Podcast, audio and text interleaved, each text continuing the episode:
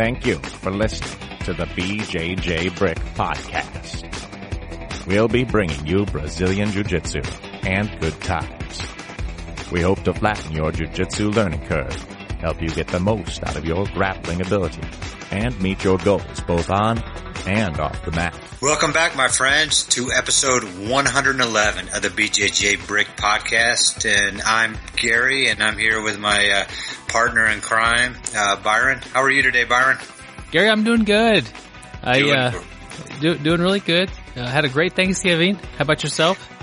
You know, Thanksgiving's always good. Uh, what else can you ask for besides a holiday where you can eat as much as you want? So uh, uh, that's always good. The one bad thing is, I was hoping to get like a pre-Thanksgiving roll, like a roll Thanksgiving morning, not a not a dinner roll, because I had a bunch of those. But I was hoping to, uh, to get out on the mats, uh, get a little bit of sweat going, but I, I did not did not happen. So You- uh, you know, with the uh, with the time change, we remember to set your clocks back an hour. You know, with the Thanksgiving, remember to set your scales back ten pounds so you don't gain any weight. Oh, good call. Good call. Yeah. That's awesome. And while you're setting your clocks or clocks back and your scales back, don't forget to check your uh, smoke alarms. Uh, that's a friendly tip. Smoke detectors uh, save lives, Gary. Yes, they do. Yes, they do. Uh, but yeah, hey, we got a great episode here on episode 111. Uh, we have an interview with uh, fourth degree black belt Michael Pereira, um, fourth degree black belt from Miami, and uh, definitely want to stick around for that. He's going to uh, uh, definitely help our games uh, get better. He's going to help us out, and uh, it's going to be an awesome, awesome interview. So don't miss that. Yep, good times, and and he uh, he was friends with with my uh, coach Andre Monteiro back when they were little kids. So that's that's kind of a neat little fact, and it's interesting to see people who started something as children grow up and become, you know, professionals And at sti- this. Yeah, and still doing it. You know, you think about the dropout rate in this sport, and here's two guys who were both, uh, you know, very high level black belts. Uh, you know, when they were kids, they were doing it, and uh, still doing it today. And we could probably interview them both in 20 years, and they're still doing it. So that's uh, that's kind of cool. Yeah, and and there's probably some some school somewhere in the country or in the in the world where there's two little kids training, and they're going to grow up and and and be uh, at the top somewhere. You know. Yeah, because you think most of the time I do most of my hardcore sparring in the kids class, so I'm probably going to know a lot of those guys. That's true. You, you're gonna you you probably have even tapped out some of those kids. Well, I don't know about tap. I've tapped to them. Well, that's true. Yeah, yeah. My game's a little weak, and that's why I stick uh, stick in the kids class. But uh, we're happy to bring you this 111th episode uh, this week. Um, chugging right, right along. I mentioned to Gary before the podcast. My computer is on life support. Uh, I can't turn it off because it won't turn back on. I have to go through like a long process. It takes the better part of uh, half a day to get this thing to boot back up. So it's been on for a few days now, and and uh, waiting to get some help from my uh, tech savvy brother Nathan here, who's who's sponsored the podcast in many ways, providing uh, much hardware and uh, software support. So uh, hoping hoping to get him in here pretty soon on, into the uh, studio here. If you want to help out the show, uh, you know, not come over here and fix my computer, but to send us a little bit of funds, you could do that. The easiest way is to check out our audiobook. It's your first year in BJJ. And especially if you're in your first year of Jiu-Jitsu, that's who we're really trying to help here uh, with the audiobook.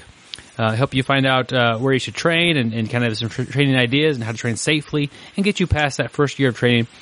And so many people don't make it uh, past that point where uh, they they get the full enjoyment out of it and they get the deeper understanding of jujitsu. After your first year, I think you're largely in part that the people stick with it. You know, it's it, maybe the first few months are, are probably even tougher than that. So um, the audiobook is really designed to help people get past that first year uh, with its success and uh, and help you you know well into your journey of uh, jujitsu. Yep, and the audiobook's just like one of our podcasts. Uh, so you don't want to miss the audiobook. You definitely don't want to miss a podcast. And a great way to not miss the podcast is to get on our email list. Um, to get on our email list, we have a link there on our on our page and on the show notes. Just uh, get us your email address. We'll send you a, a link to each one of the shows each and every week. That way, you'll never miss it.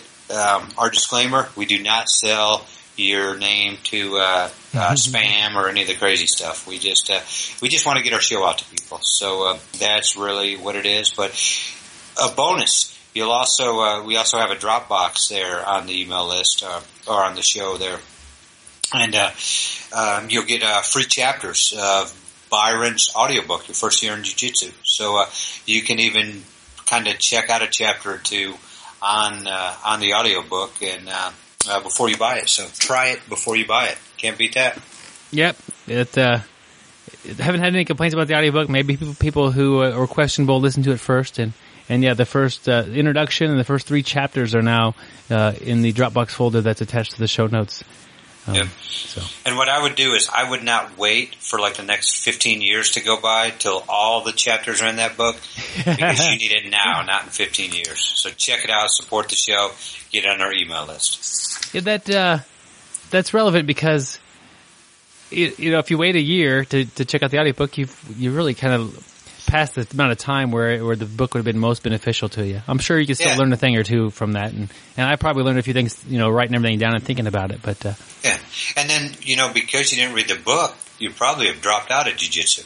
there you go. Yeah, so uh, probably not even listen to the podcast anymore. So it wouldn't be that beneficial to you. And that that makes me a sad, sad grappler, Gary. Yeah. We don't like it when Byron's a sad panda. well, speaking of sad pandas, it's time for the quote of the week. Which has Do we nothing. have a panda quote? no, but uh, pandas uh, have nothing to do with this quote at all, Gary. Oh, that was a But but a, a panda uh, is a panda bear is semi related to a polar bear. Probably not. I don't even know if a panda bear is. Well, they're so, both bears. There you go. And polar bears like it cold, and where it's cold is icy. And this is a quote from Wayne Gretzky. And the seven degrees of Wayne Gretzky to pandas. I, you know, I, I can't listen to every podcast in the whole world, but I don't think there's one ever that's that's linked Wayne Gretzky to a polar bear or a panda bear. So here we go. Well, I can tell you this about to link me to Wayne Gretzky. My sister-in-law actually privately taught music to Wayne Gretzky's daughter. What kind of music? To be honest, I don't know, but she's a music teacher. Ah, Yeah. very nice. So Great. yeah, so I think I got like two or three degrees to Wayne Gretzky. Well, why don't you uh, work your magic and get him on the show here, Gary? Well, we could talk uh, jujitsu stuff, learning, you know, techniques and stuff. To Wayne. We could do jujitsu with hockey sticks. I like it. Yeah, imagine those jokes. That'd be brutal. Um, so anyway, Wayne Gretzky uh, had a quote here. He said, "A good hockey player plays where the puck is. A great hockey player plays where the puck is going to be." And I could think of this easily in jiu-jitsu. You know, obviously, obviously there's no puck, but somebody could be playing in the moment and dealing with the situation at hand, and then another person can be uh, a couple of moves ahead and really, really having things planned out. And that's a lot of times the difference between um, two different grapplers, and, and, and the outcome uh, will typically favor the person who's able to plan out their techniques a little bit further ahead. Yeah, I remember when you, you know, first started jiu-jitsu and you would just hunt one submission. You were just going, going, going, you know, tunnel vision for that one submission. And it was always neat when your game evolved and, you, you know, you would, you would go for that one submission just to get that reaction. As that person turned into you, then you went for the choke.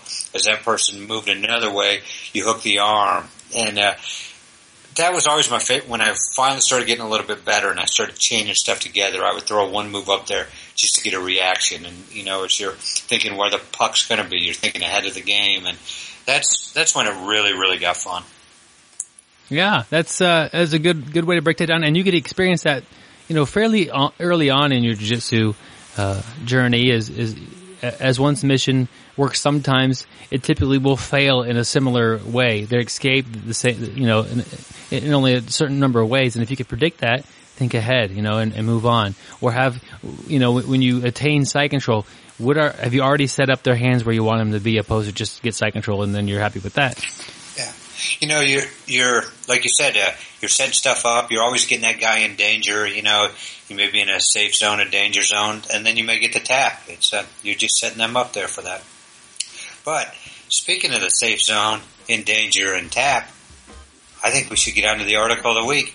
Gary, okay, I made a very nice transition from uh, Panda Bear to Wayne Gretzky. So, where, how do you make this transition from safe zone to tapping uh, to our article of the week? Let me hear you make this. I already did, Mark. Dang it, that was so smooth. Man. Yes, um, actually, we have a pretty cool article, and Byron sent it to me here about an hour ago, and you know, it's just a little graph that I just thought was awesome. But um, it's uh, the website is BJJ Greg G R E G the person Greg.com. Uh, Greg's Brazilian Jiu Jitsu blog, and uh, he's got uh, his article on his blog from January 12, 2015. Where on this chart do you spend most of your your sparring time? And it, it's kind of a cool chart. It's got three different zones. Uh, in green, it's got the safe zone. In yellow, it has the danger zone. And right there, the bullseye in red is tap, the tap zone. And it's just kind of a, a cool picture to look at. And I never really thought of it that way, but you, you can almost change it however you want. You can have a, if, if you're a higher level jiu-jitsu guy, you can make that uh, safe zone really big. You can, uh, you know, play your top game. You can, uh, you know, just smother somebody, just keep position and make that safe zone really small where, or really big, I mean, where you're never really in danger. Um, the danger zone is small and the tap zone is small.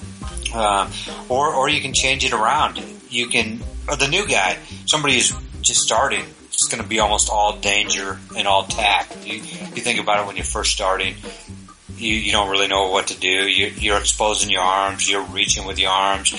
As you're moving, your neck's coming up. You're, you're putting yourself in danger. Um, so it's kind of cool. You can, however you want to train as you get better, you you can make the, the the safe zone smaller or bigger depending on really what you're working on. And but I never really thought of it as in a graph terms till till uh, Greg put that up there, and I, I I think it's awesome. I think it's genius, and you know, simple but genius, and I, I really do like that his graph, his picture. So, uh, Greg, good news. You get that coveted uh, Genius Award from Gary. He awards one every year, and usually towards the end of the year. So, uh, we'll be sending that out to him shortly uh, for this article. And would that be a BJJ brick patch? Uh, if, if he sends me an email, absolutely, I'll send him a gi patch. Greg, if you're listening, send us an email, at bjjbrick at gmail.com. We'll get you out a patch. Such such a great article. He, color coded this thing. It's green is safe, and then inside that it's danger is yellow, and then red is tap. And he kind of, in, in the in the picture below that, he's got the green zone is huge. It's it's it's basically destroyed that yellow zone to where it's, there's just a little sliver of yellow of the danger um, of the danger zone. And what that has done is you play very safe most of the time, but that yellow zone is so short for you, you don't play that very much. It goes right from yellow to red. So you're used to you're used to winning all the time. You're used to staying very safe, very tight game. You don't play very much, and you're not putting yourself in much danger. But when you do get yourself in danger, you don't have success getting out of it, and you go to tap usually because you're not training that situation. Either your your training partners aren't able to put you there, or you're not you're not uh, training in a way that where they that they can get there um, with with you, maybe playing with them a little bit more. So you know you could be you could be a, a great black belt and you're surrounded by white belts or blue belts, and they never can mount you. And your mount escapes might be pretty lacking, and you and you really wouldn't uh, get to work on those much. Um, even with the lower belts, I mean, it's still going to help you. But if you could put yourself there on purpose, get that yellow zone, the danger zone, to be a little bit bigger, it's going to help you uh, escape those situations and then avoid going from like the safe green zone, nice and big. Okay, in the yellow zone, I have no idea how to get out because I never do it. I never need to be here, and then boom right to yellow or boom right to red. Need to get my booms right. Yeah, you gotta have the booms right. Does that make sense, Gary? yes, it does. Boom shakalaka boom. I'm gonna end every sentence with that. Oh man, Yeah. But you, you, you have to train, I think, in, in both. You know, you have to have the, the big green, the small green. You have, you have to have that top, you know, the smothering, uh, tight game where you're not in danger. You know, you're just smothering somebody, you're controlling position. But you, you have to put yourself, you know, in the, in the very danger part. You have to be able to, like you said, you, hopefully you have training partners, even if you're, really giving up positions that can that can make you work. I mean, sometimes it just doesn't happen. You may be such a high level. You may live in an area where there's you don't have a lot of high level training partners. It makes it a little bit harder, but you can still always expose arms, expose your neck, uh, start rounds with somebody in a guillotine and try to escape. So um, you can you can always put yourself in those those bad positions and and basically get out of escapes. But I like the very last sentence. Where do you spend most of your your time sparring? Where are you at? It's uh, basically what do you need to work on? Where do you need to be? Yep. Sometimes we have to take that highway into the danger zone. It may not be as much fun, and, and your your your sparring session may not go as well. You'll probably get tapped a few more times every month, but uh, spending that time there will help you be uh, a smarter, more defensive grappler uh, when you're in a bad situation. And I noticed you had the Kenny Loggins reference. Highway about? into the danger zone. What are you talking about? Uh, Kenny, Kenny, Kenny who?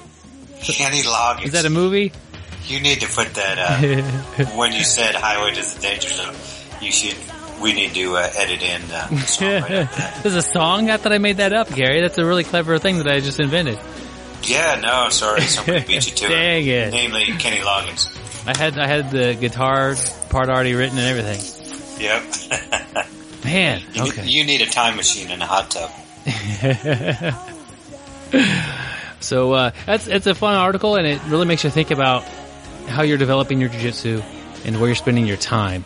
Uh, BJJ dot or no BJJGreg.com, and then this article is titled "Where on this chart do you spend most of your sparring time? we'll put a link to it in the show notes, of course. And thank you for Greg for writing such a, a great uh, award-winning. As, as I called it, a genius article. There you go. So I can't wait to see who Gary's going to give this award to next year. But Greg's getting it this year. Way to go, buddy.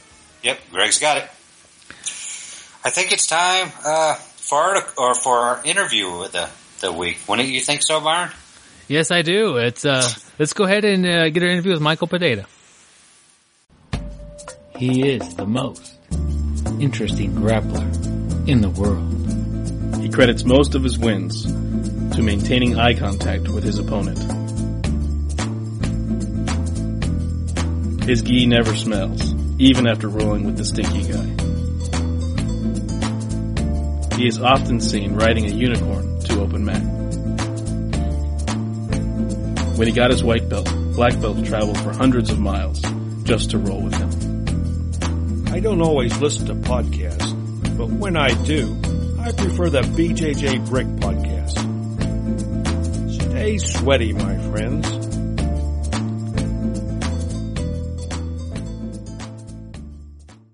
All right, my friends, I'm happy to bring Michael Pereira to the BJJ Brick podcast. Michael, welcome to the show. Wow, thanks for having me, guys. I appreciated the opportunity. So I hopefully we can you know, help out the jiu-jitsu community, you know, like, um, and then answer some questions for you guys, you know, whatever I can do to help, it's going to be a benefit for all y'all. Wow, I, I really appreciate that, and I uh, I definitely appreciate your your focus on wanting to help people uh, with jiu-jitsu, and, and that's uh, something that will go well with this community. Uh, the audience does expect, you know, they they always love to get good advice from somebody, and you're somebody that will deliver that. Can you just just tell us about yourself a little bit, uh, Michael? Yes, absolutely. So, uh, well, I I do have a a, a little bit of a uh, little bit of curiosity in my life. I started judo as uh, I was a five years old. I was a very hyper kid uh, in my neighborhood in Brazil. Uh, I did judo for about like two three years uh, in Laranjeiras. It's a very very charming neighborhood in Brazil. However, it's actually nearby the the, the Christ so whoever has a chance to meet Laranjeiras is a great neighborhood. I have a lot of, you know, passion for that neighborhood. So I ended up doing judo for like three years. I, I remember that I graduated uh, blue belt three stripes, I guess.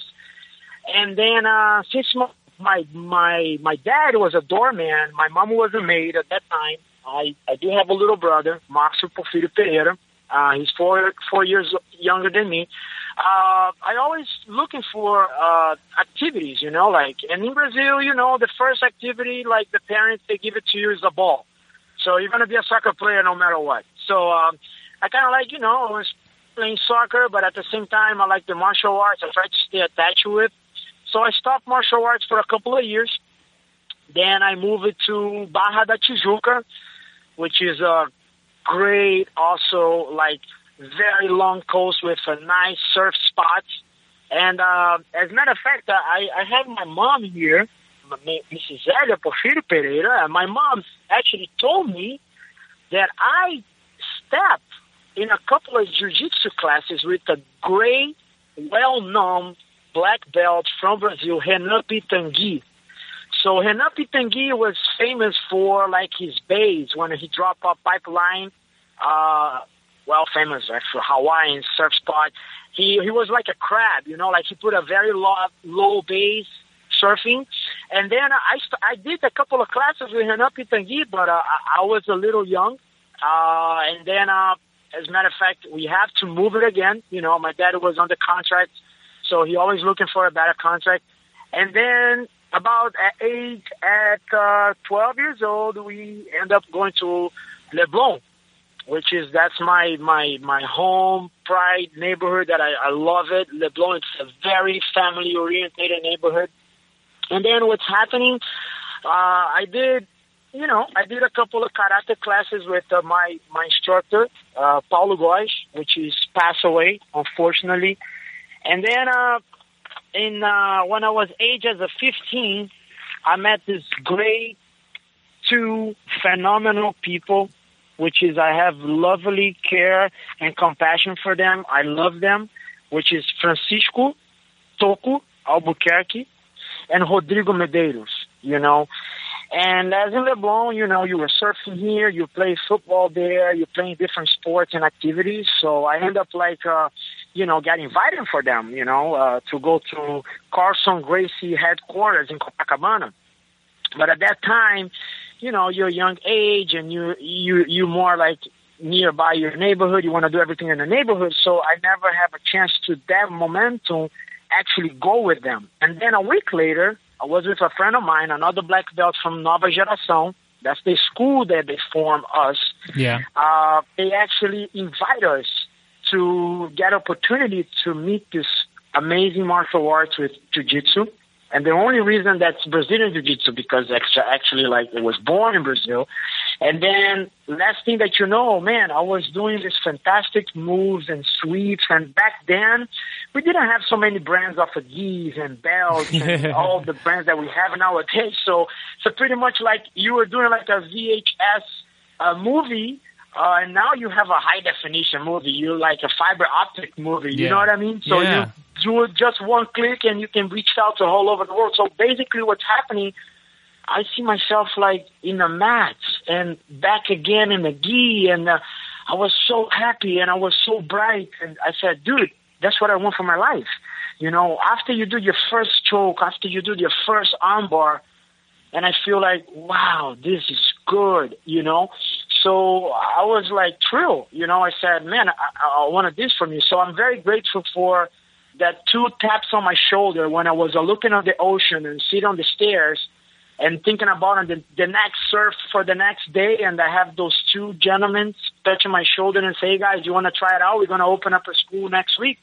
Uh, the mats are coming and we, we're going to have a small class, uh, a, a great opening. And uh, back then it was just me plus five, you Wow. know, and, and I said, wow, man, that's awesome. Wow. That's that's cool. And uh, how so? How old were you when you actually started uh, training jujitsu? I was at age as a 15. Okay. And and and now where are you? Well, I'm, I'm, uh, I'm, uh, I'm gonna say, you know, like I'm, uh, 40 years old, but I, I feel like a little young. I keep my diet very strictly, you know what I mean? Like, so I try to stay healthy and stay Yeah, in a good but shape that was to that was all although Brazil. the young guns. where, where are you located now? Well, right now I'm actually situated in Miami. Okay. This beautiful weather here, which is I invite every single one that uh, listen to the podcast right now to come play a visit. Friendly environment with a really good people, you know, uh, Miami. Uh, we actually move up to uh, uh, storefront. We actually in a shopping center right now. The past two years, we've been blessed to be there. God provide to us as long as we work in the line of the truth. So basically, we located at uh, at uh, Bird Road and a 152, which is a Carlson Gracie Miami, which is the academy, and uh, I have my team, which is the Ghost Squad BJJ team. That's great, and, the, and I'll put a, a, link to your website there, so people, if they do want to come check it out, they could get a hold of you pretty easily. Um, what, what is you have a nickname? How did you just tell me about your nickname? Oh, that that's the that's the part that uh, back then was getting me like uh, all different colors of the rainbow. Guess what? So guess what? So I I just moved into the blue, right? I was a young kid, and you know the last thing that you see it's a beach with uh, like a lot of good waves. So I said I'm gonna surf. So I was back and forth, didn't know nobody, didn't have any friends and stuff like that. And the last thing that I noticed, I see this big guy walking across the street you know, he ended up give, being being my friend afterwards because I have to. I was smaller, he was bigger, said, and I di- I didn't do jujitsu at that time, so it was just like surfing, soccer, beach soccer, whatever, right? So I was in the I was in the ocean, you know, and having a good time, and then he has another friend, and uh, my big friend name is Paulo Ferreira. He actually uh, was the owner of a bar across the, uh, down the street, and Marcelo Torrão, it's another friend of mine they both looked at me and say, "Hey, man, you look like Buiu." I said, "Who the heck is Buiu?" I said, "Buiu, Buiu. Who the heck is Buiu, man?" I said, "Buiu from a Praça Nossa. A Praça Nossa, it's a kind of like a TV show program in the Channel 11 in Brazil. It has this uh, this host, Carlos Alberto de Nóbrega, and uh, basically what he does, he invites comedians to the show. It's kind of like a Saturday Night Live, you know, similar here in the United States." So he actually brings up the characters there, the comedians, to make jokes and everything related with Brazil, right? So uh, socio-economical, political skills, and everything related with that. So last thing is like, at the end of the show, right? He has this kid. And the funny, and the true story about this kid was this kid used to sell candies on the lights, you know, and every day on the routes to the show, he was trying to ski and say, "Hey, uh, I mean, do you sell candies every day?" I say, "Yeah, man, life is tough. I gotta, I gotta support my family. You know, that's how I, I get food on my plate. You know, like that's I have, you know, to feed my brothers and sisters." And I said, "Okay, how about that? How about I give you a, a job on my show, and you every day when I close out the show, you give them a message to the public, you know, related with education for the poor child or kids that in, in needs and, and, you know, how you, we, we have to look it up to the, educate the kids because the kids is the future. You know what I mean? I say, oh, yeah. wow, sounds great. So you watch the character and the character is, you know, a dark light skinned kid with the fuzzy hair, you know what I mean? And here we go this is myself right there, and that's how the nickname started. So I was mad at it, you know, because I never saw this guy. This guy gave me a nickname for the TV character, and I have to look it up who that is, and I was mad. But you know, life turns out really good, so I end up adopting the nickname. As a matter of fact, uh, I was a DJ in Brazil, and you know, uh, I started playing some in some uh, uh, parties and nightclubs, and friends of mine like Christian Sampaio, Marcelo Ara, so those guys, you know, was a, a circle of friends. They also do jiu-jitsu as well back then, and they started to invite me to go in uh, a, a different parties. You know, oh, you got to put a you got to put an artistic name, artistic name. I said, man, no, no, no, just leave Buiu. And that I end up from hating the nickname to adopting the nickname, and that turns out good because blended into the jiu-jitsu, you know, it's a it's very easy, simple nickname, and you know, here we are. That's good, and it seems like a lot of times when people get a nickname, they don't like it at first, and and eventually they'll they they they adopt it and it and it, and it fits. So that's funny. Um, yeah, I, I actually proud about myself because I, I heard some nicknames that uh, it doesn't look too good. yeah. Um, could you tell me like a little bit about your style that you like to, how you like to roll, how you like to train, and and, and maybe some of your favorite techniques? Yeah, well, I, I pretty much like I try to always copy my instructors. I always try to, you know, make sure I, I was doing exactly what they told me so, and uh, and not like trying to, you know, uh, do uh, deviate uh, the scenario of the classes, but uh, most likely I, I like to I like to do a very playful game, you know, and I go with the pace of the student, of the guest, you know, or even the competitor as well. But I'm not I'm not I'm not a type of guy that's gonna cause any harm, or I'm not type of guy that's gonna roll with you and is gonna try crank your neck, your arm, your foot. You know, it's kind of like you gotta be a very playful game in jiu-jitsu. You know, people needs to go work. People needs to be on your feet. People needs to having a plenty wealthy to be able to, you know, live their normal life the next day. So yeah, we're gonna train hard. We're gonna roll hard if necessary, if not. But in the meantime, like I'm trying to make it easy, you know, and make the students understand the technique. I with all my students from white belts to black belts, you know, and if they got the technique right, I'll let them tap me out. I don't have no proud whatsoever because I think that you do a better you do a better job when your students do a better technique. Why? Because if you don't let him feel the taste, how is to get an armbar or a choke or a sweep in the proper way, he always going to use strength. He always going to be frustrated because it works with some people, with some people don't. And if you can canalize that synergy that he's bringing to you one on one, because that's the sport that we practice, it's a one on one sport. The magic is, hey, listen to me. Okay, you got me here, but you were putting too much strength over here. Why don't you turn over here, turn over there? And that's how we go for it. Favorite technique. I really like the the the the leverage of the sport. I really like the sweeps to the Yeah. fact that you can get a guy with uh, 30, 50, 80 pounds heavier than you, and you can ha- actually find the real, real balance of him and take him off of you. Because sometimes, even like, I, I put it as an example for my students, right, but, but uh, when you roll with no gi, uh, the, the techniques actually equalizes. You know, everything is the same level. You know what I mean? So you don't have no no balance. You don't have no bass. It's kind of like it's a, it's a kind of like a music that you hear like it doesn't change. It's a one straight line, right? Because every everybody's equal right now because no gi. But when it comes to the gi, to the fact that you have to learn the right technique to be able to it, and maybe uh, a, a a higher level can get advantage to a lower level because now he he know better. He know more grips. He know more uh, where he can put the hands and the body positioning. And no gi levels it up. You know, so that's how you have to really focus on it. Like, what's gonna make you make this guy tap? But if the guy defending himself all the time, hiding the elbow, stuck in the chin, I mean, you gotta you gotta really put a work, and then putting in work means you gotta push in the face, and then you gotta use more strength.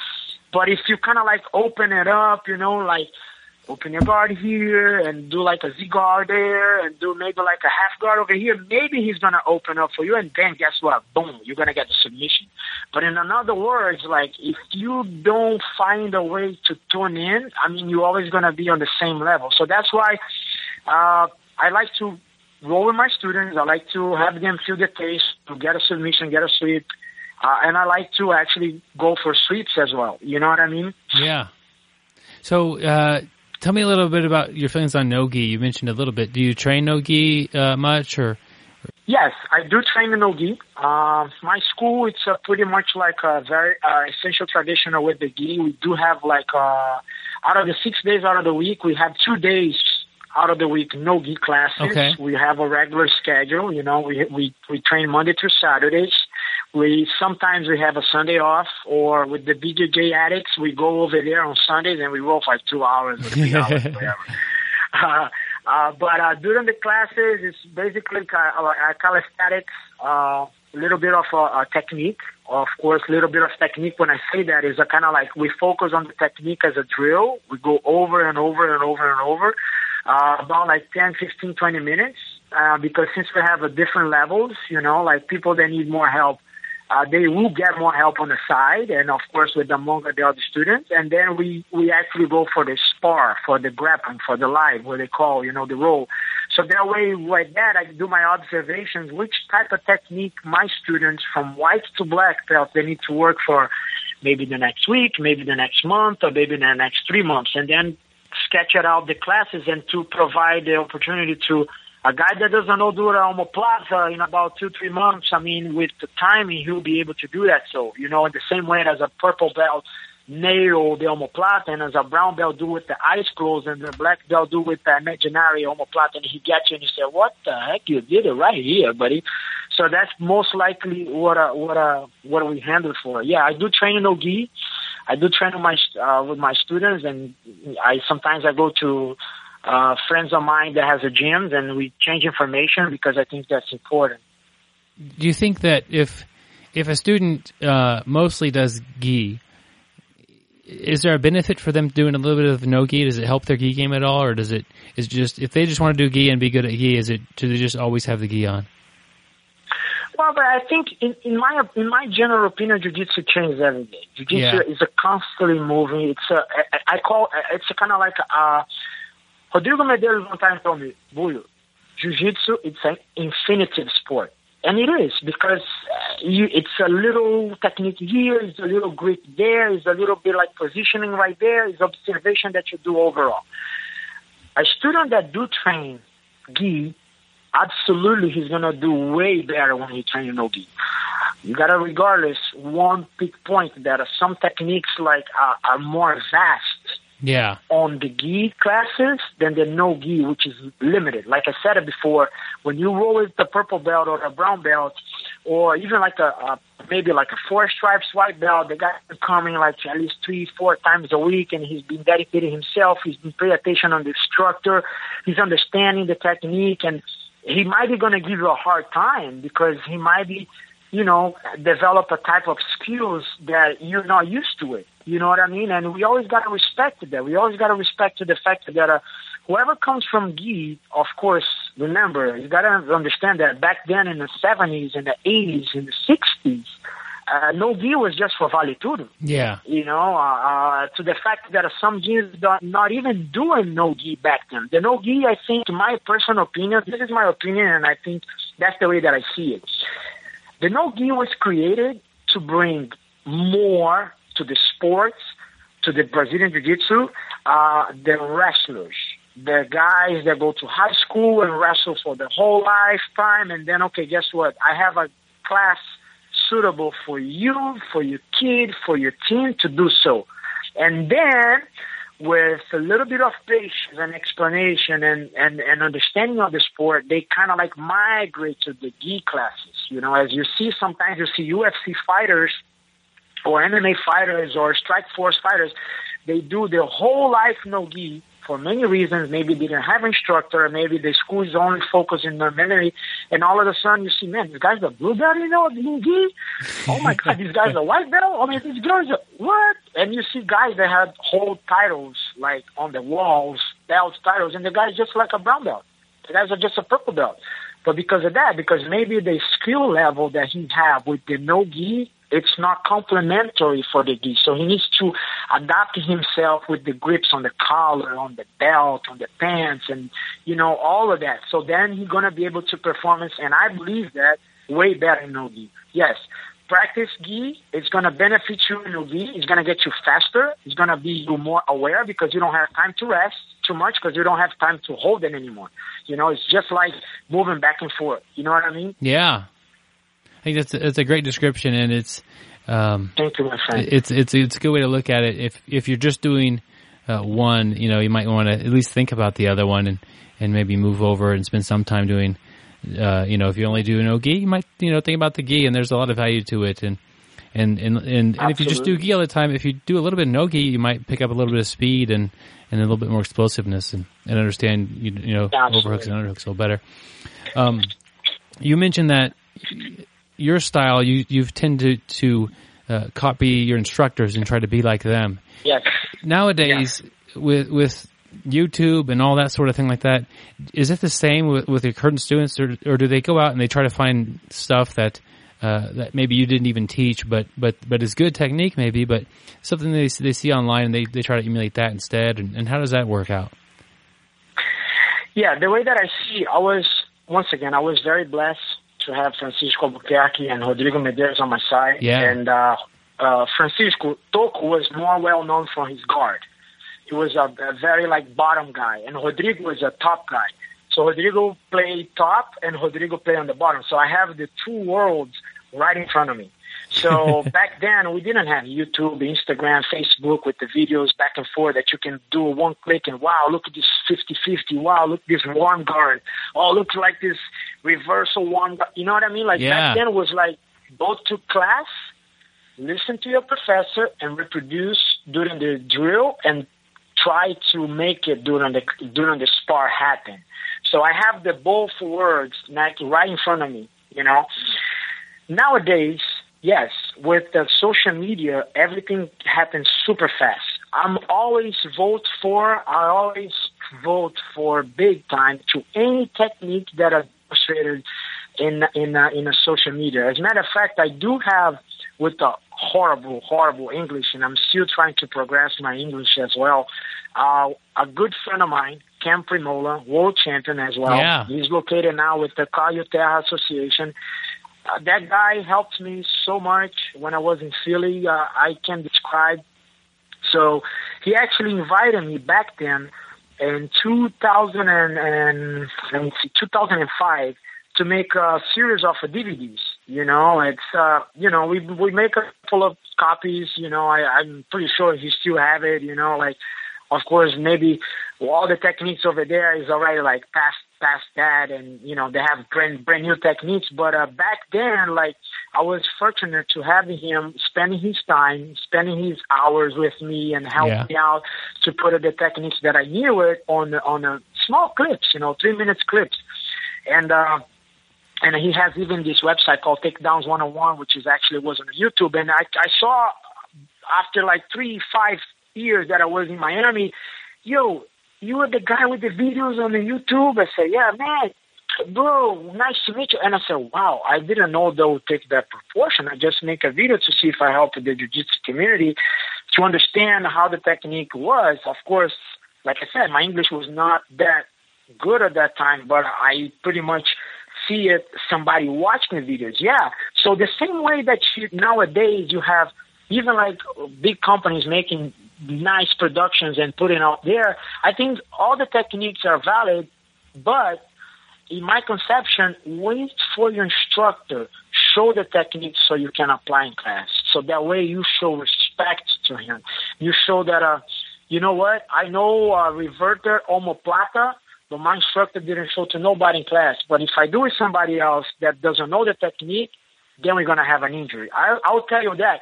Uh, I'm, I'm very fortunate to always have my students on my side. They're, they're great friends that I have, the ones that are with me daily basis, you know, we always talk about a technique. I always explain it to them.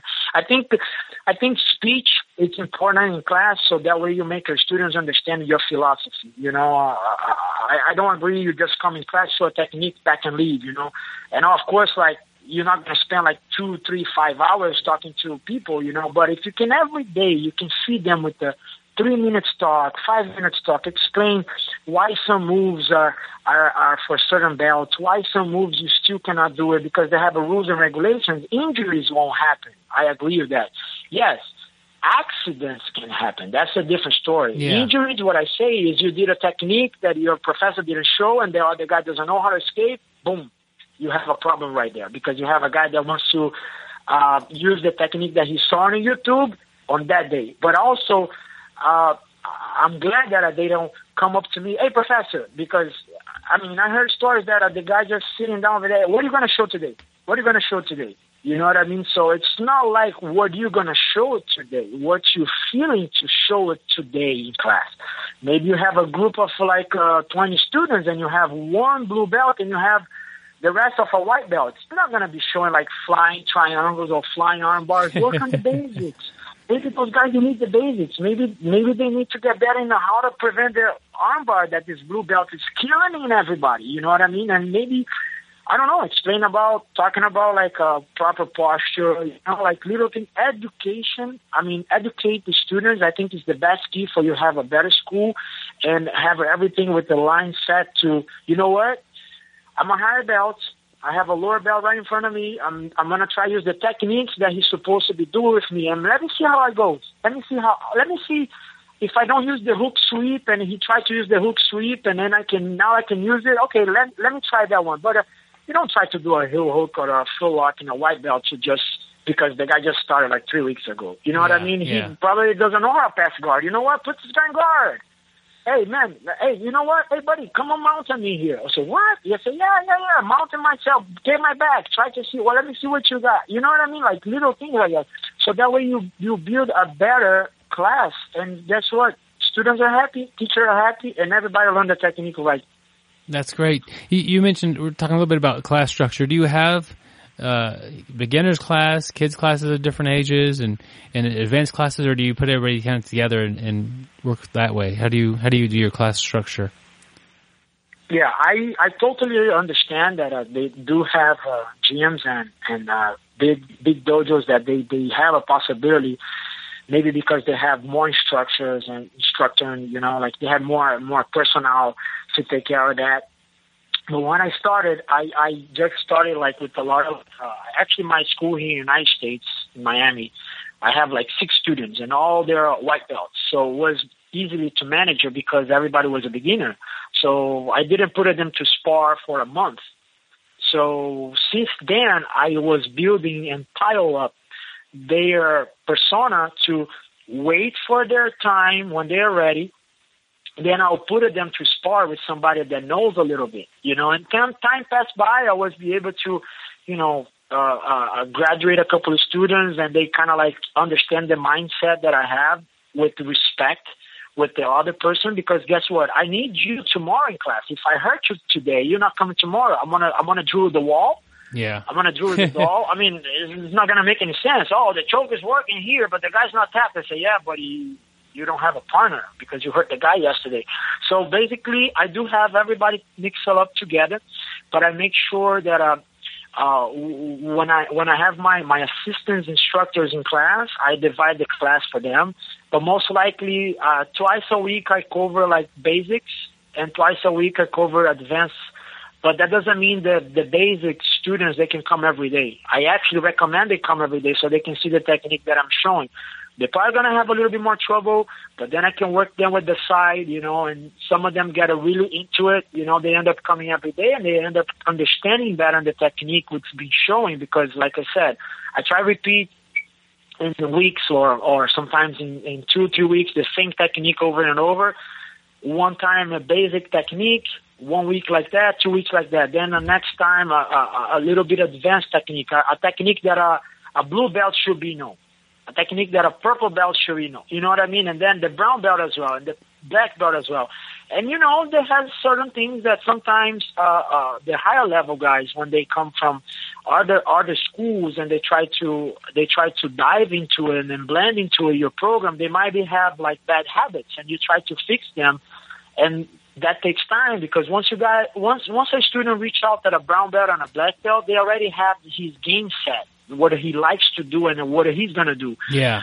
But like I said previously before, 15 minutes ago, like with the YouTube and the techniques are going out there, and then one technique maybe is now going to work for him on the next belt, and then we now going to change the game plan. So it's a kind of like one-on-one work with the with the students that actually invest their time and money in competitions and tournaments, and you try to make them be successful. You know and all it's all related, my friend Brian, like related with uh, listen and understanding and, and, and agree with the technique that's been showing and the classes that have been going. Yeah, you you mentioned uh, towards the beginning of the interview that you uh, you have a playful style and you like to also watch the students roll and you kind of pick up what they might need to do and need to work on or maybe what they need to change in their game and, and then you alter classes and, and try to help them with that. That sounds like a great way to, Yes. to help your students develop.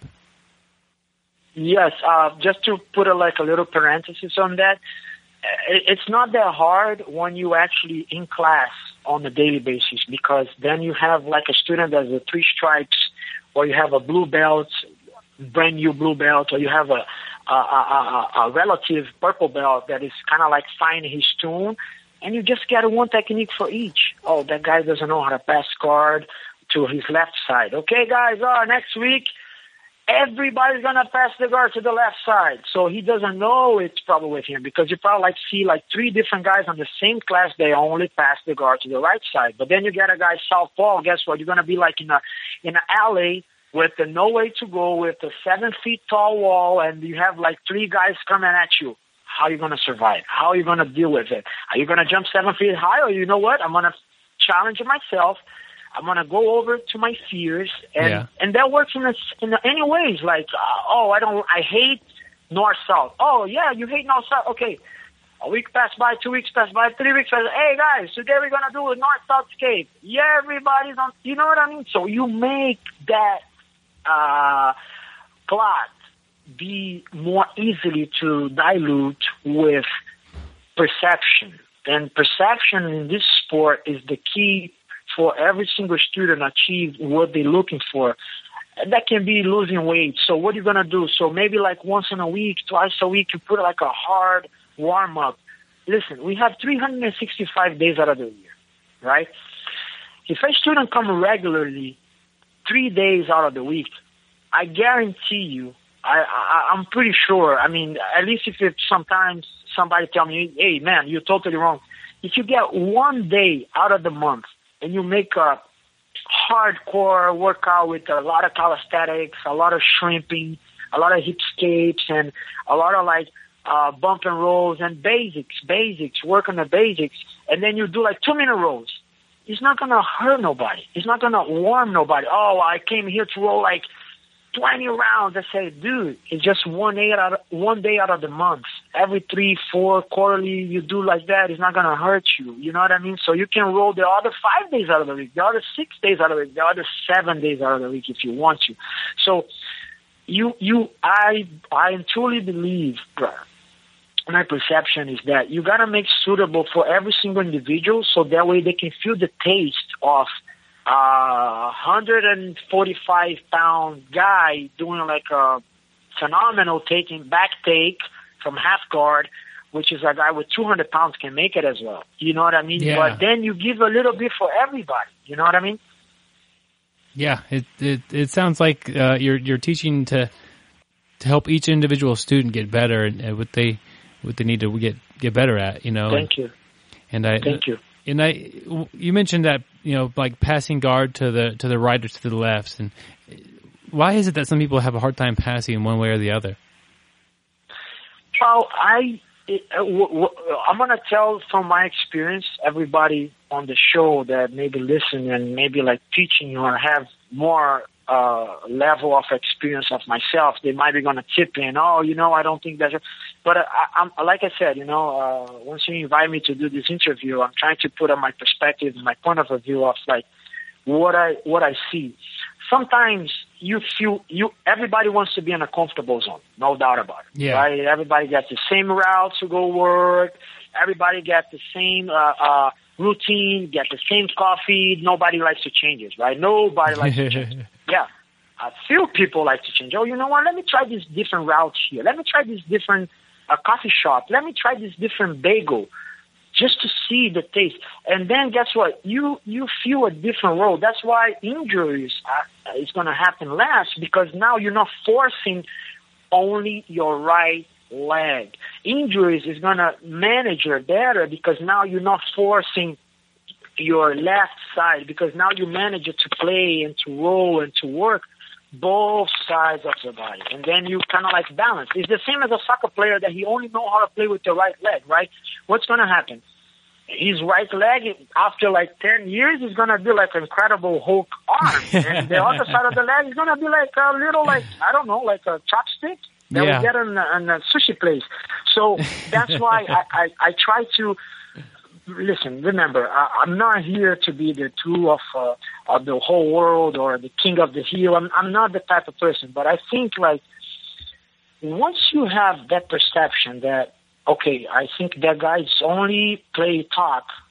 Let me put him to play on the bottom until he dominates the bottom position. Oh, I hate play top. Yes, guess what? You're gonna play on top. I hate play on the bottom. Yes, you're gonna play. Oh, I only shoot for the left side. Oh, guess what?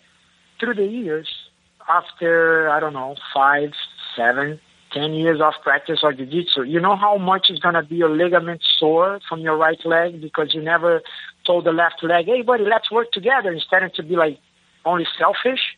To your ligaments, to your leg, because that's your right perfect leg side. So I don't, I don't, I, I don't think that's going to balance. In life, you need to have balance. You have to have time with your family. You have to have time to your friends. You have to enjoy nature. You have to be able to, you know what? Let me play both sides. Oh, maybe Monday I play only on the left.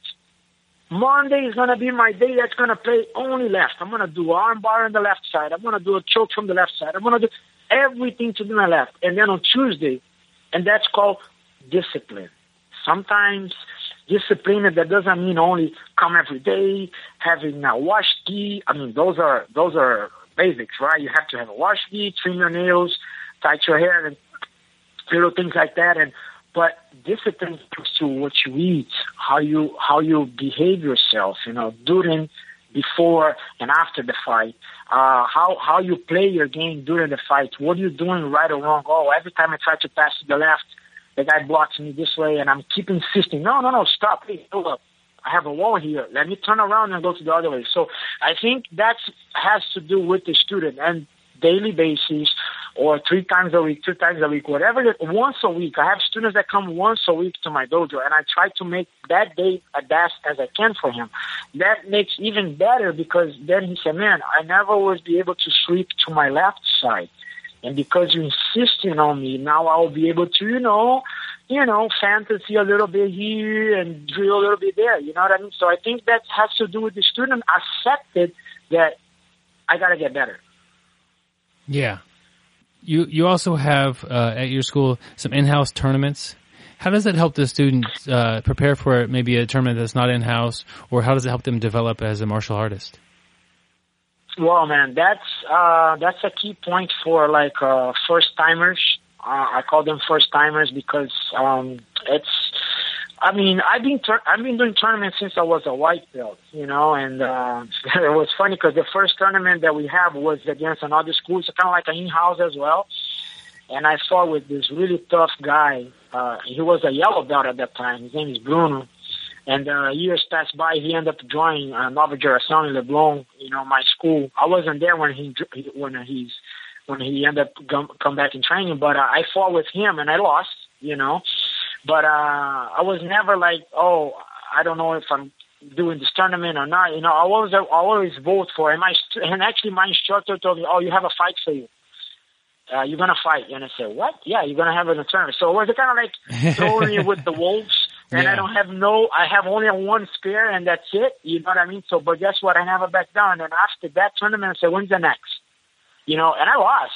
And I asked, and I actually asked him, when is the next? Wow. And God blesses me. And six months later, I was, uh, no, I'm sorry, four months, four months later, I was a white belt and I fought a tournament as a, I remember I started as a 15. So until 16, I fought a tournament as a juvenile and then they didn't have nobody on my, divi- on their division and adults to fight with the two other guys.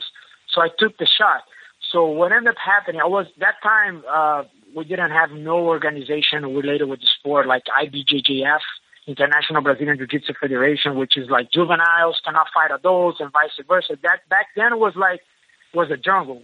You know, you go with Yeah. the wolves and that's it. You know, you try to pray to survive and doctors like far away and beyond. The only thing that you have is a, a bag of ice and uh, mercurium and that's it, bro. Hey, hey, you got a cut and put a band-aid and that's it. You know, you didn't have like no cast or nothing like that. So I was, I, I, I, I'm never going to forget that experience, you know, uh, uh, uh, uh, two weeks before my instructor showed me this technique and I'm pretty sure like the jiu-jitsu community that is listening to your podcast, like, no, the Ezekiel choke, right? Yeah. And I got amazed with that, and I said, "Wow, I can actually use in my sleeves to choke with somebody else, man. That's sick. I want to do that." So I I hired I hired that key for me, uh, you know, and um, I'm there at the tournament, and I fought my division. I fought juvenile, and I lost. I got second place in juvenile, and then my instructor came to me, "Hey, Buiu, uh, we have uh, two guys in adults division, and don't have nobody from the team. You want to represent?" I said, "Put me in." I said, they're a little heavy. Put me in. And now I don't know what happened. I think after my second loss, in the beginning of my jiu-jitsu journey as a white belt, I think all my butterflies on the stomach, all my anxiety all my heartbeat, like 200 BPM per minute, was disappeared, gone. And then I started to understand, dude, when you don't put when you don't put too much pressure on your shoulders, you fly like a hummingbird. You know, you fly far away and beyond, and you can, you know, you don't have pressure. You just do that for fun. And that's when I realized the first two tournaments that I lost, I was doing for obligation because I have to do it. You know what I mean? But then the second fight that I have and I lost, and I noticed, dude, it's an obligation. You just to go have fun. Guess what happened, my buddy? I went there and God gave me the, the blessing to win the two matches that I have with the adults. Guys a little bit heavier. I don't remember, you know, remember my my neurons that time is too much jujitsu. Like I tried to get all the information connected, but the files are pretty much pretty much like organized in a different century. yeah. I beat those two guys with the technique that has been shown, the Ezekiel choke. And then I took first place and I said, wow, I mean, look, that's amazing. I fought in one day, uh, two divisions, and I was be able to be awarded with like three, two medals, you know, so that's awesome. But because of to the fact that I was trying to be very disciplined, you know, and uh, listen my instructors and and follow what they have to show to me and uh, what the technique. And uh, I, I think that's things that started. And the in-house tournament, which is I held uh, every year in my gym is to prove to the, the new kids, I'm talking about three years old, four years old, even adults, even masters, they look, you're just going to use whatever you learned with somebody that is in front of you that knows the same jiu-jitsu that you do. And it's a 50-50 fight, right? Whoever puts 1% more will be the winner. And besides you put 1% more because I have 50% a chance to beat you, so do, do you. So whoever puts 1% more, it's a gambling. So it's uh, how how how much do you want? That's the question that you gotta make it. If you have a challenge in your life, if you have a job interview in your life, if you have a situation that how much do I want that spot, you know? And then the situation occurred that uh, yeah, I think that's a great experience because now you're doing something for the students with no higher cost in a way that uh, they can performance. You can see them performance and everybody's happy. You know what I mean? We try to make the tournament as the way that everybody, you know, be able to get at least one or two match maximum. And guess what? It's going to prepare them for a big tournament when it comes to town and you're not going to be so lost. You know, you're not gonna be like I said, beginning like throwing the, the wolves with the guy that has like 30 tournaments on his back, Yeah. and you only have half of it or none of it. You know, at least you did one tournament, so you're starting to control your emotions, your anxiety, your sensations of what a, do I really want this? And let me tell you, uh, a hundred percent of the time, I, I see this way, right? When you when you get uh, frustrated for something that you did achieve, two things that's gonna happen or you're going to strive for getting more and more and more and work hard, or you're going to quit. And most of the cases, 10, in 10 cases, everybody strive for happiness. I mean, the only that will quit will be the ones that uh, maybe listen to what the others will tell you. You're too old.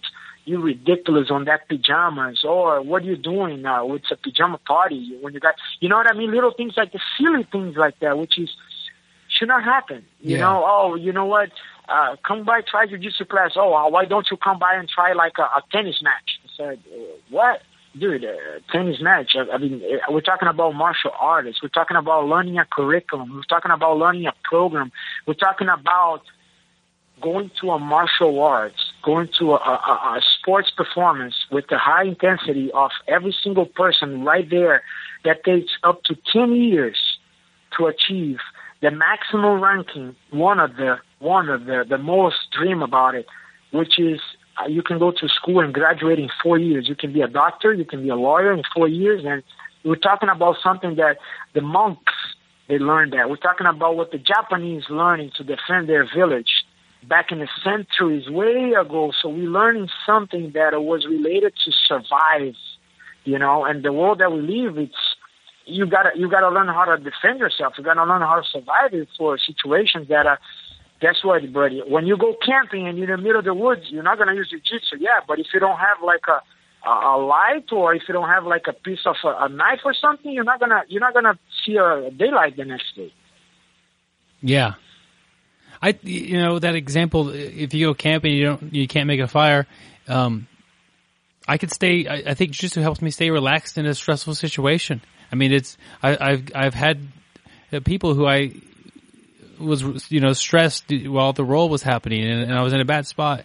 Staying relaxed helps, you know, if, if you can't, you, get a fire going or if something at work is, is giving you a hard time and it's, you're having a bad day, staying relaxed and, and using your brain like you do in jujitsu Absolutely. helps out a lot. So I think that's that's a big part of it. It's not just learning how to fight better. It's it's understanding yourself and, and what's happening and, and, and how you react to things and, and being being in more control over yourself. another parenthesis on this talk, and I'm sorry that uh, I'm, I'm sorry to the listeners, and I'm sorry to you. I do talk a lot, and you know sometimes I, I have to pace myself because It's good. kind of like it's a kind of like a kite that you give it like the like the string, and then all of a sudden, oh my god. uh, Did I see my kite? Where did that go? You know, so I'm a I'm a type of person that when I have a chance that a a good person like you that uh, I'm very you know, grateful to have you listen to what I have to say. It is like um, you know when somebody cuts you off, you know when somebody give you a bird or the guy looks at you with the you know with the mean face, whatever. You know, Yeah. it's ir- ir- irrelevant when you do jujitsu. You know what I mean? Because it's so much powerful than that, and that person actually needs more jujitsu than yourself, buddy. I'll tell you that. but um, that the meantime, like you said, it's true. You know, like some sometimes we we leave on the running day and then drop kids in school and go back and go work and boom, hey, hold up. I need more time for myself. Okay, you don't like martial arts, go meditate. You know, you don't like meditate, go listen to music. You don't like listen to music, go run in a park, go do something, burn some calories. Take the endorphin out of your system so that way you can be a better person the next five, ten, fifteen seconds or 5, 10, 15 days ahead. You know what I mean? Because, yeah, everybody looks forward to Friday, to party, to drinking, to go whatever. But guess what? Sometimes on Friday we have people grapple and sweating and you know, getting each other on top and take it out, and they are the happiest person on the planet. You know what I mean? Because whoever do not does jujitsu, they will never understand the people that are hooked in jujitsu. You know what I mean? That that uh, uh, a sales online that was going to come out like probably like in the next two weeks with the Black Friday with the gi that you're dreaming about it. From a hundred dollars come to fifty dollars, and you buy like five of those, and then your wife goes crazy. What the heck you doing with my credit card? Tell babe, I'm gonna buy. But but you have to buy. I said, babe, I need one sneaker, I need one pair of sandals, and I'm fine.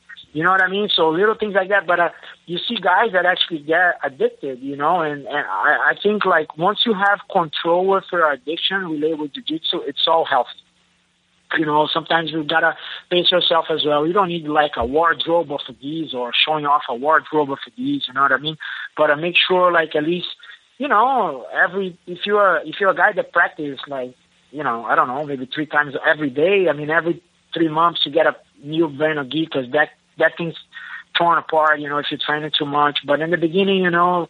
You probably can handle yourself with one or two gis, and eventually, yes, you can see a little uh, ads that you know mouthpiece if you're afraid to go to the dentist, little things like that. But uh, you you don't need to go crazy. You know, uh, just make sure you, you have a, a regular life, a good lifestyle.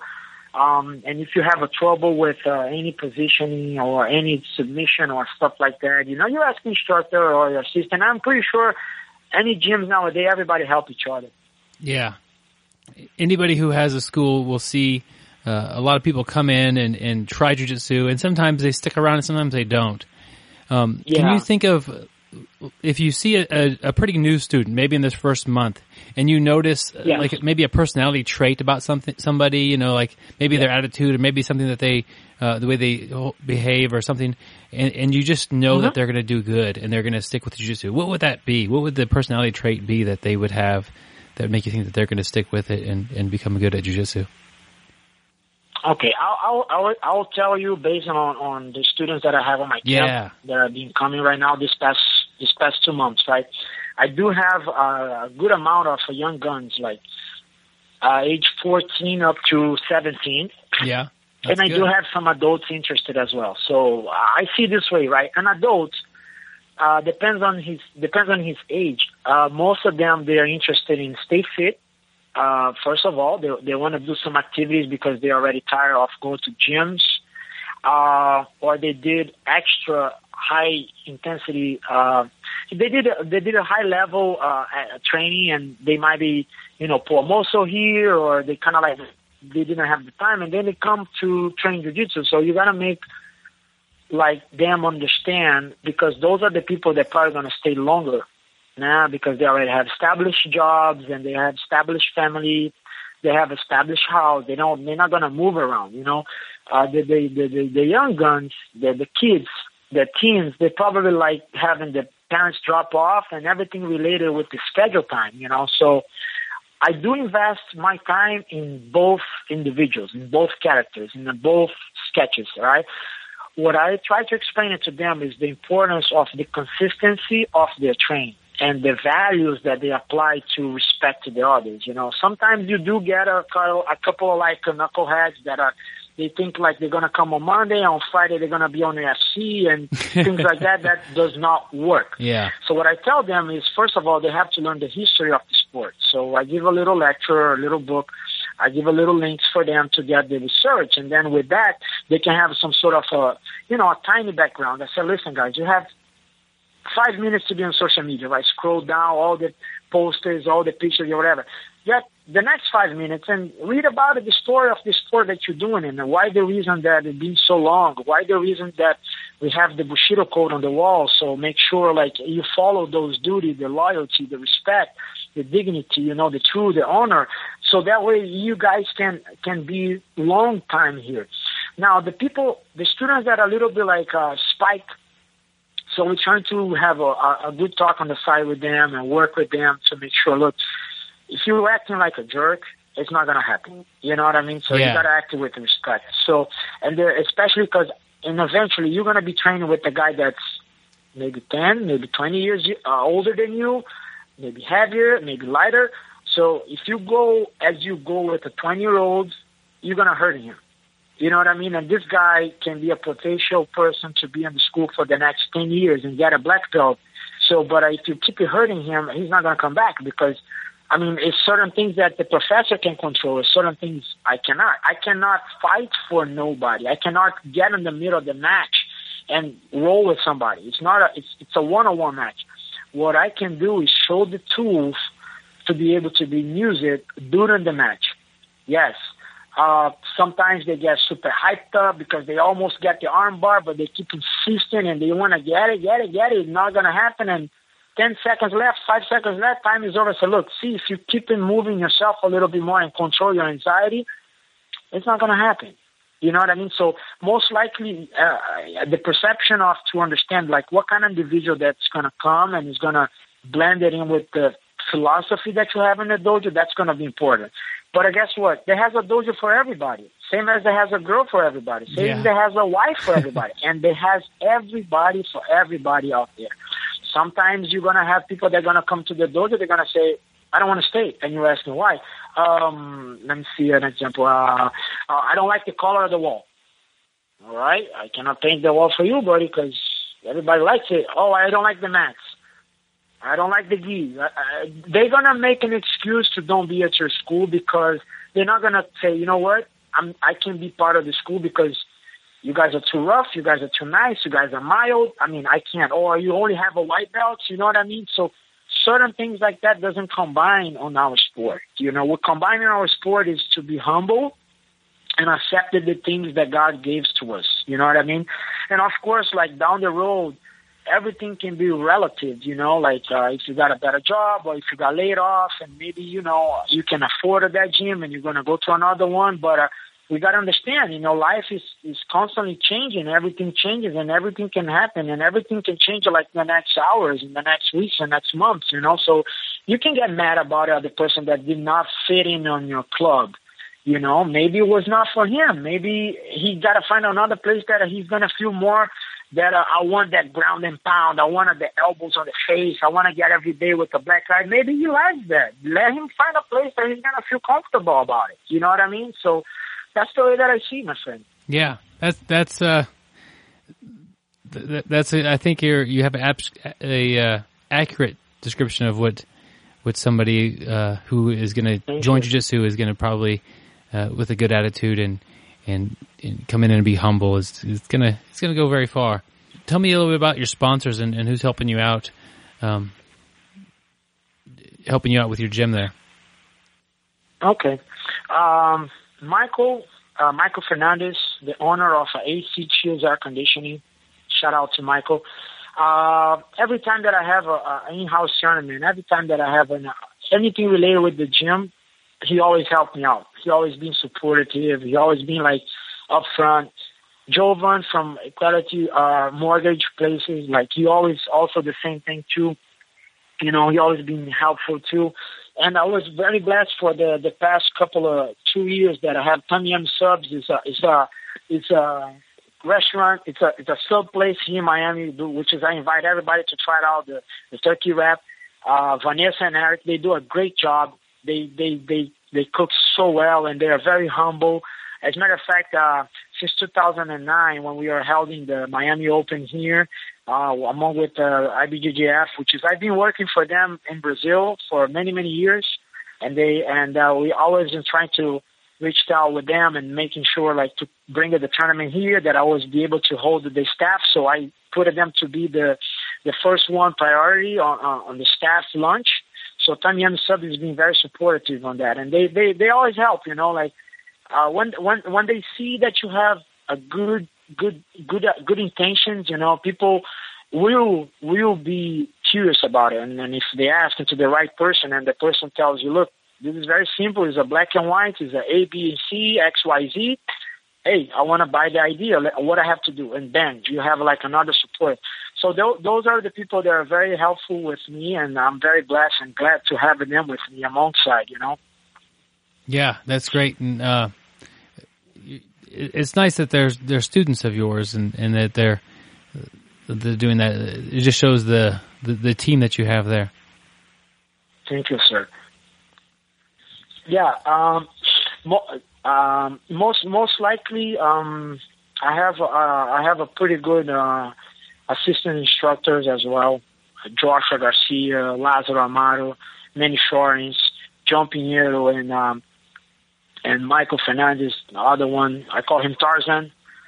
And uh, those those are the people that always like help me out. You know, I have a phys- assistant from Baptist Hospital, uh, Tom Lynn Jr. He's on my black belt as well. He's always there to help. Uh, Brian Hargrove, another black belt of mine, so he's always there. I actually have my pastor that trains with me that did my marriage, uh, Matthew Duboc. He's a brown belt and uh, I'm I'm super happy to, to you know to have these guys, and of course, like if I tell all the names here, we're gonna spend pretty much the whole day. So, but uh, I, I like I said, you know, I invite everybody that uh, is willing to see our work, see what we do daily basis. You know, hopefully, like I can see one of those days that somebody wants to see the warm South Florida weather, you know, and I want to visit. They're gonna be open arms and uh, don't be scared if I come to hugging you because that's how Brazilians do. You know, we hug each other, we, we, we grab the hands, we give a big hug. You know what I mean? So sometimes it can be a little bit weird, but uh, that's the way that we are with a big smile. You know, my friend. Yeah, yeah, and and Miami is a, a beautiful place to go if you looking Thank for a place to visit. I definitely check check out the gym there. It, and one of your students has uh, Brazilian Jiu-Jitsu ranked bracelets with paracord. Oh yeah, that's one. It's uh, it's uh, the ones that are we we actually put in more effort because he's just started. Uh, Alexander Bolanos, he's a blue belt of mine. BJJ Paracords is a it, it's a it's a adorn. It's a product that uh you know can complementary uh, like in your wrist, like your ranking of your belt. You know, like uh, so that way it's a very like we're trying to make uh, styles different, you know, for classy, for rough, you know what I mean? Like, so that way we can actually reach out to the BJ, BJJ community with the BJJ paracords. So just for you have a, something extra, maybe a gift to offer to a friend of yours that does jiu-jitsu and uh, he's already have the nicest gi, the best belt and the rash guard, the shorts and mouthpiece, he has everything. Guess what? BJJ Paracords come to actually complementary his uh, jiu-jitsu ranking and, uh, you know, with that, we, we try to uh, build up a good relationship in the community world. So, Yeah, and it's uh, that, that's a great gift to give somebody, especially if Thank they're you. they're getting a new uh, new belt promotion. Christmas are coming. Christmas are coming. Yeah. New belts. New belts. Change your change, change your cord. Let's go. Let's support who support the sport. Yeah, that's awesome. And and uh, I'll put a link to the website is bjjparacord.com. Oh, thank you, man. And uh, and hopefully Oh, send people you. that way because that's a cool gift to give to somebody and show. I mean, you could just give it to a teammate. You don't have to be, you know, just a fellow no, training no, partner. And not at all. And, and and as a matter of fact, uh, like um, like I said, you know, like uh, you can do, and it can work in any ways, not just in jiu-jitsu, but in, in other sports, judo, karate, like Yeah. of course they have a belt ranking system. You know, guess what? You can actually make a pre-order. You can actually. Uh, as a as a goodie bags for your students on, on a ceremony or little things like that, you can give it to them. You know what I mean? So it, it, it, it's suitable for every single individual. You know?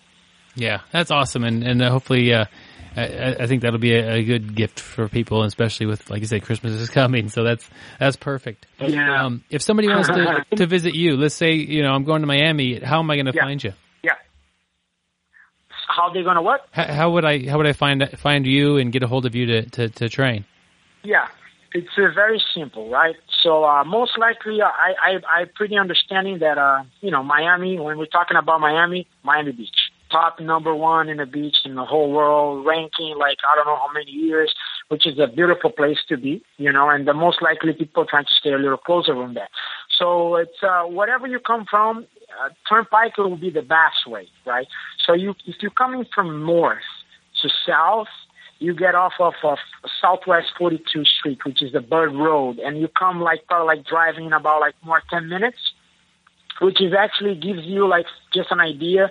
If you're located in South Beach and you don't get out on a rush hour, you know, my classes at night, the adults classes are 7.30, so if you leave South Beach around 5, uh, you might even get a little bit of rush hour, you know, and you're going to get in a little bit like, if you're a good driver, nowadays we have a, a, a service uh, internet with applications that everybody can reach out and you know go for it and you know you have a nice limo to pick you up so everybody can choose and pick uh you're talking about probably like uh, 40 minutes you know to my gym and which is uh 4033 southwest 152 uh avenue uh, Unit 9, Miami, Florida, 33185. It's a Carlson Gracie Miami Academy, a Ghost Squad BJJ team. That's the, the, the, the name that we chose, chose on it.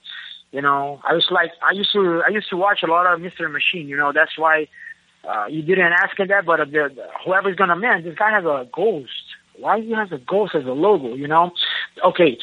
I used to watch a lot of Mystery Machine, Shaggy, and, you know, Scooby-Doo. So I was a young, you know, and then, and then I see those ghosts coming back and forth. I was I was like thrilled. I said, "Wow, look how funny is that? A ghost here, a ghost there." So I came up to a friend of mine, uh, Fernando said, uh, "How Ricardo? Ricardo Ribas? Ricardo Ribas? That's the designer, the first designer that I have, right?" So "Ricardo, look."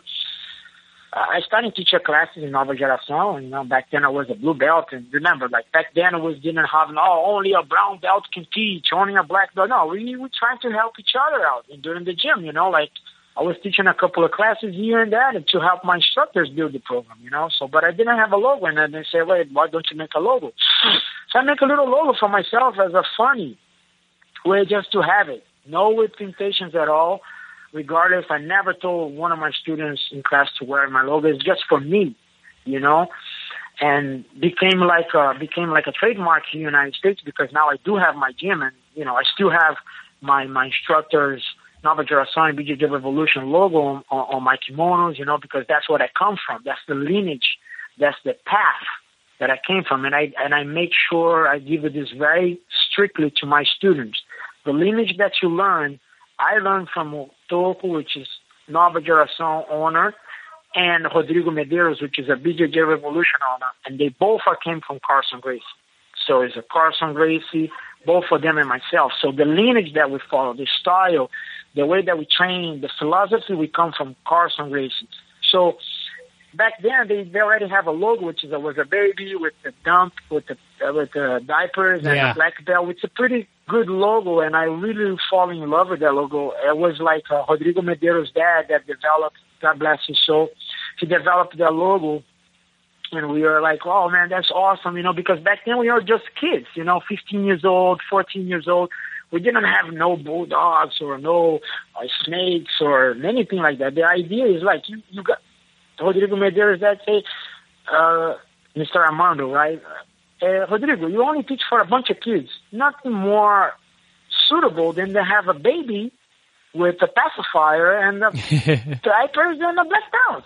And guess what? That's the logo. The previous logo actually was a, a triangle choke, you know, a very famous picture triangle Yeah. choke. And then uh, since we started to build up a lot of kids program over there, they developed the logo. So anyway, long story short, last thing that you know, I attach my logo because of the Mr. of Machine, Mr. Shaggy, Daphne, and all the characters, and that's why I actually like that. And the the, the fact that uh, when I was rolling back then, you know, I was trying to be very sleeky with my moves and uh, coming here and coming there. You know, back then I was quicker. Now I'm a little slower. Getting older, y y your speed is not the same, my friend. I will tell you that.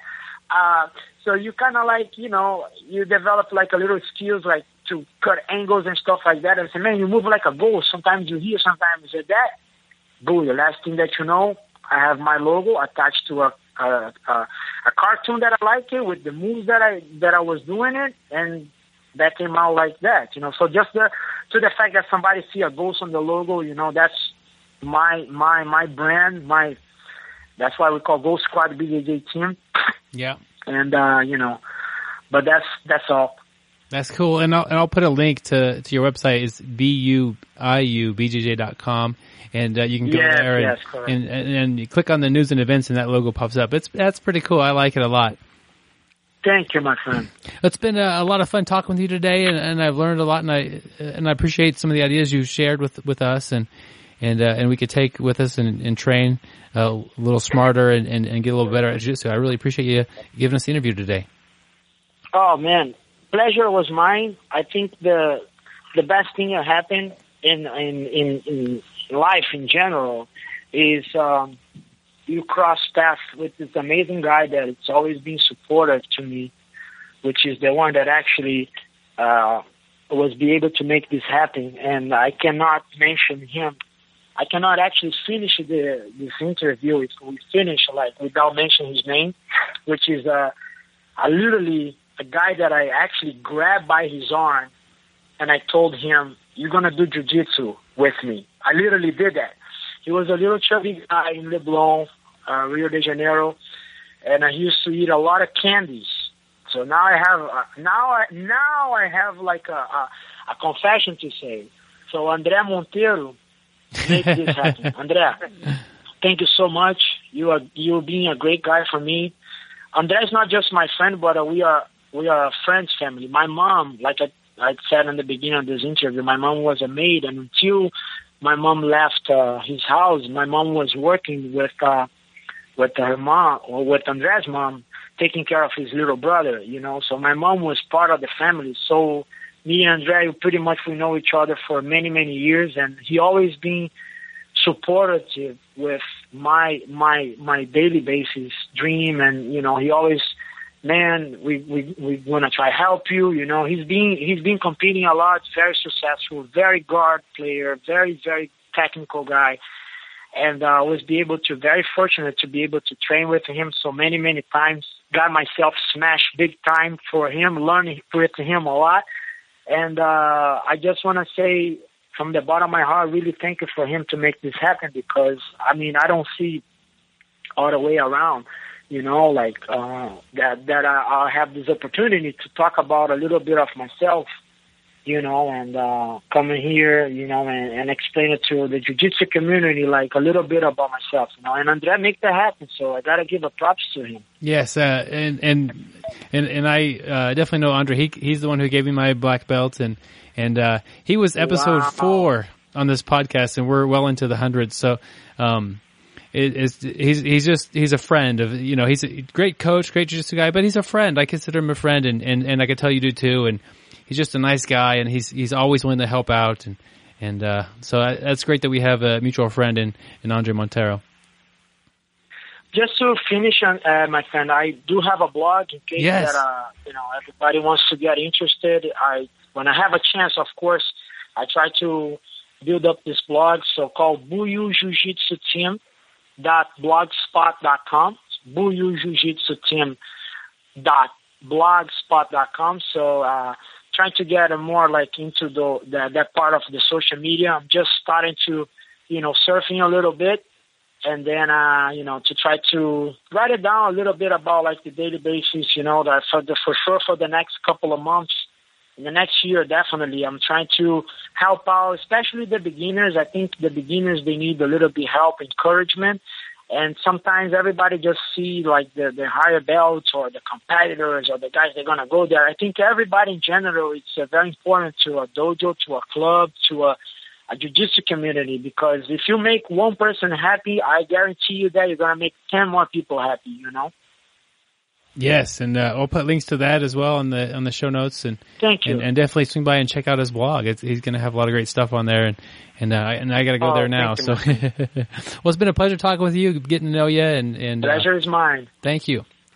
And uh, we look forward to hearing. You guys have a you. great day, and I keep training. I hopefully everybody progress, and uh, hopefully one day I can meet you guys on uh, in the progress system. You know what I mean? So, and uh, any other tournament that you guys see around here, Miami, uh, Boca Raton Open, Miami Open, or Florida State, you know, shout out. All right. Well, thank you, and uh, look forward to meeting you someday as, as well. And I know that hopefully some audience members will come in there and and, and meet you soon. So, thank you, sir. Okay. Thank you, my friend. Take care. Yep. Bye bye. Man, that was an awesome interview right there with uh, Michael Pereira. We really appreciate him coming on the show, uh, dropping some knowledge with us. Uh, uh, it's just going to help us all get better. Yep. I, I really enjoyed the part where he's talking about it, you don't just show techniques. You need to explain the techniques. You, I mean, there's a fair amount of talking being done uh, in jujitsu when you're teaching things properly.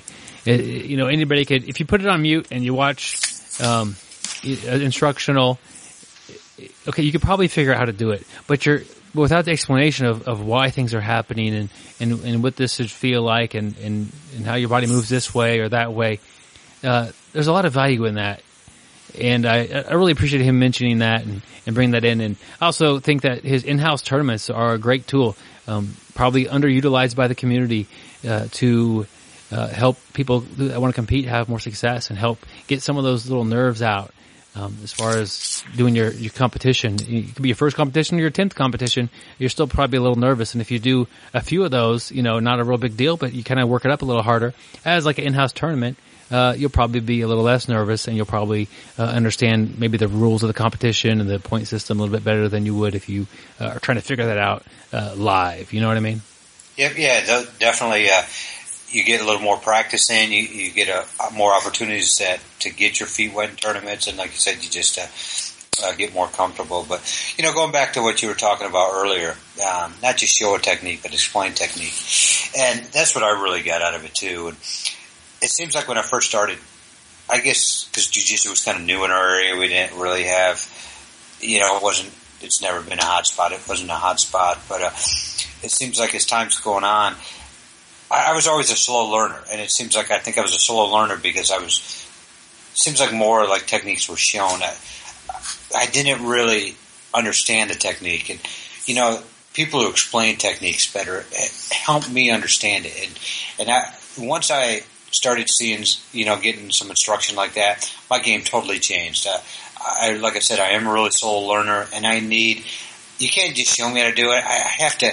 I'm kind of thick-headed, and I, I have to hear, you know, why I'm doing this. You know, little little different nuances of it, and, and that I think has made a big difference in my game. Then. Yep, it was a, fun interview, and I, I learned a lot there. And I want to thank my training partner Jeremy for uh, hooking this interview up. I really appreciate that, and he, he made some connections for me, and and uh, and that, he he did. Put, he, he's helping. Uh, he's I feel like he's part of the BJJ Brick team here. You know, uh, helping us out. And so, uh, thank you for the support, Jeremy, and thank you for the connection. Yep. Hey, thanks, Jeremy. We really appreciate it.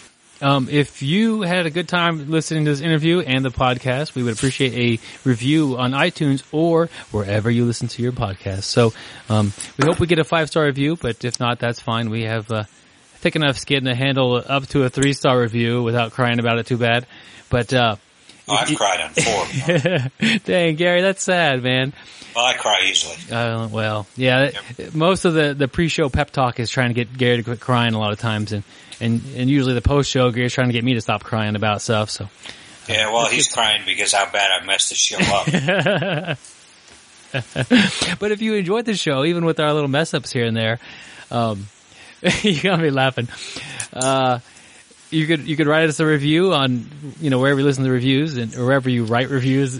iTunes is the probably the biggest one, and uh, we'll send you out a BJJ Brick gi patch, much like much like our award winning article this week will be uh, receiving if he reaches out to us. Um, if Speaking of that, Byron, real quick, yeah, does Jeremy have a gi patch? I don't know. He should. He's getting a gi patch. Jeremy, you're down with the gi patch, sir. Yep.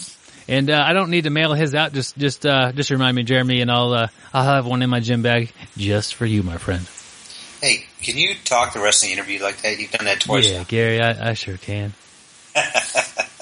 you like that, man? I do. Okay, here we go. We'll see if I can hold it up. Okay. um, hey, also, don't forget to check us out on social media. Uh, I know you always listen to us each week, but we also have a Facebook page. Uh, go in, post stuff to our Facebook page, uh, check it out. Uh, we're also on Twitter. We're not on Twitter as much as we're on Facebook, but we're definitely on Twitter, so check it out. Byron, are we on Instagram? I, I, uh, I believe we have an Instagram account there.